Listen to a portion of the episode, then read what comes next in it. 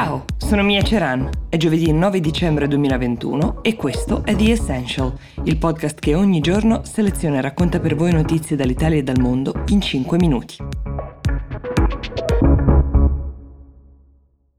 La pandemia ha accelerato mm, per molti versi uh, la diffusione dello smart working, il lavoro agile. In alcuni casi le aziende, una volta finito il primo periodo di emergenza pandemica, hanno scelto di tornare, ove possibile, al lavoro in presenza, scoraggiando fortemente il lavoro agile e in altri casi invece lo smart working è diventato la norma per alcuni lavoratori dipendenti e per questa ragione da mesi si discuteva in Italia e si contrattava anche tra sindacati e associazioni di categoria con il governo per regolare lo smart working nel settore privato. Allora, ci siamo arrivati, esiste un accordo, anche se durante lo stato di emergenza, che per ora è in vigore fino al 31 dicembre, non sarà interamente applicabile, però sono delle linee guida utili per capire che cosa accadrà più avanti. Ci sono novità importanti, come ad esempio il diritto alla disconnessione. Questo è un tema chiave per tutti coloro che si sono trovati a lavorare ed essere disponibili per molte più ore, spesso di quelle dovute, per così dire. D'ora in poi, quindi, il lavoratore avrà diritto ad una fascia oraria nella quale può non essere reperibile. Altre cose utili da sapere. L'adesione allo smart working deve essere su base volontaria, quindi se il lavoratore si rifiuta di farlo non può né essere sanzionato né licenziato.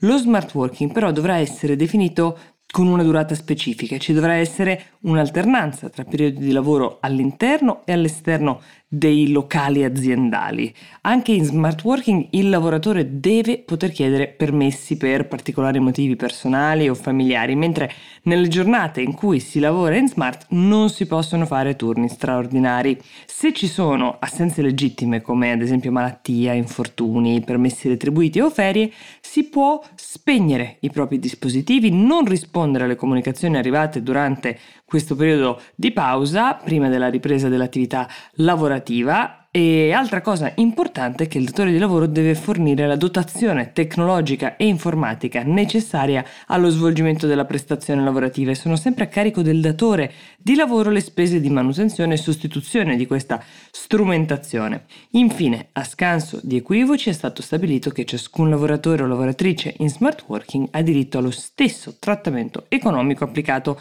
alle persone che lavorano all'interno dei locali aziendali.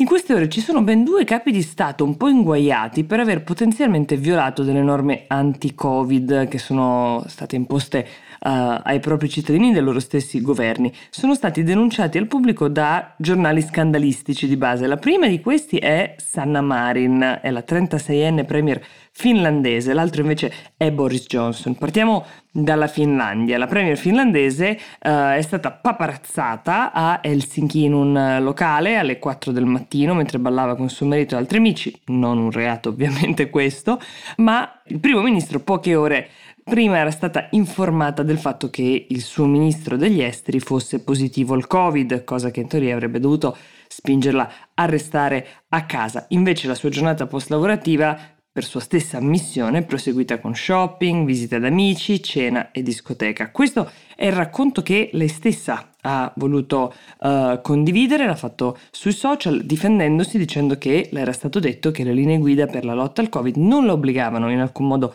a isolarsi nonostante il contatto con il positivo, ma ha anche detto lei stessa avrei dovuto usare del buon senso, controllare che le linee guida che mi sono state date fossero quelle giuste. Questo ha voluto aggiungere quando si è ritrovata al centro della bufera. C'è da dire che la Finlandia è uno stato uh, tra quelli europei meno colpiti, 196.000 casi di Covid, 1.384 decessi su una popolazione di 5 milioni e mezzo di abitanti. Però adesso c'è una recrudescenza dei casi legati alla variante Omicron. Qualcuno sostiene che gli attacchi alla Sanna Marin siano strumentali, come quello che le venne fatto qualche tempo fa criticando il fatto che lei su Instagram posasse spesso indossando vestiti, accessori di moda, qualcuno addirittura l'aveva tacciata di pubblicità occulta dandole sostanzialmente della influencer, critica alla quale, a differenza di questa volta in cui si è assunta diciamo le sue colpe e la sua responsabilità, aveva risposto definendo boomer coloro che la attaccavano. Io sono una rappresentante della generazione più giovane e questo si riflette anche nel modo in cui vivo e lavoro, aveva detto. Boris Johnson invece è nei guai per una festa che pare si sia tenuta l'anno scorso a Downing Street, la residenza del Premier. In quel periodo Londra era in lockdown, era proibito organizzare feste e riunirsi con altre persone. La settimana scorsa il Daily Mirror, un tabloid tra i più diffusi nel Regno Unito, ha dato questa notizia. Martedì scorso, come nei migliori gialli che continuano, è uscito anche un video che sembra confermare tutto mentre il governo aveva smentito che ci fosse una festa, al massimo una riunione tra collaboratori. Il governo quindi nega, ma al contempo si è scusato. Um, una delle più strette collaboratrici di Boris Johnson ha annunciato le sue dimissioni nelle ultime ore e la ricostruzione finora parla di 40 o 50 persone presenti, tra queste però non c'era Boris Johnson. The Essential per oggi si ferma qui, io vi auguro una buona giornata e vi do appuntamento a domani.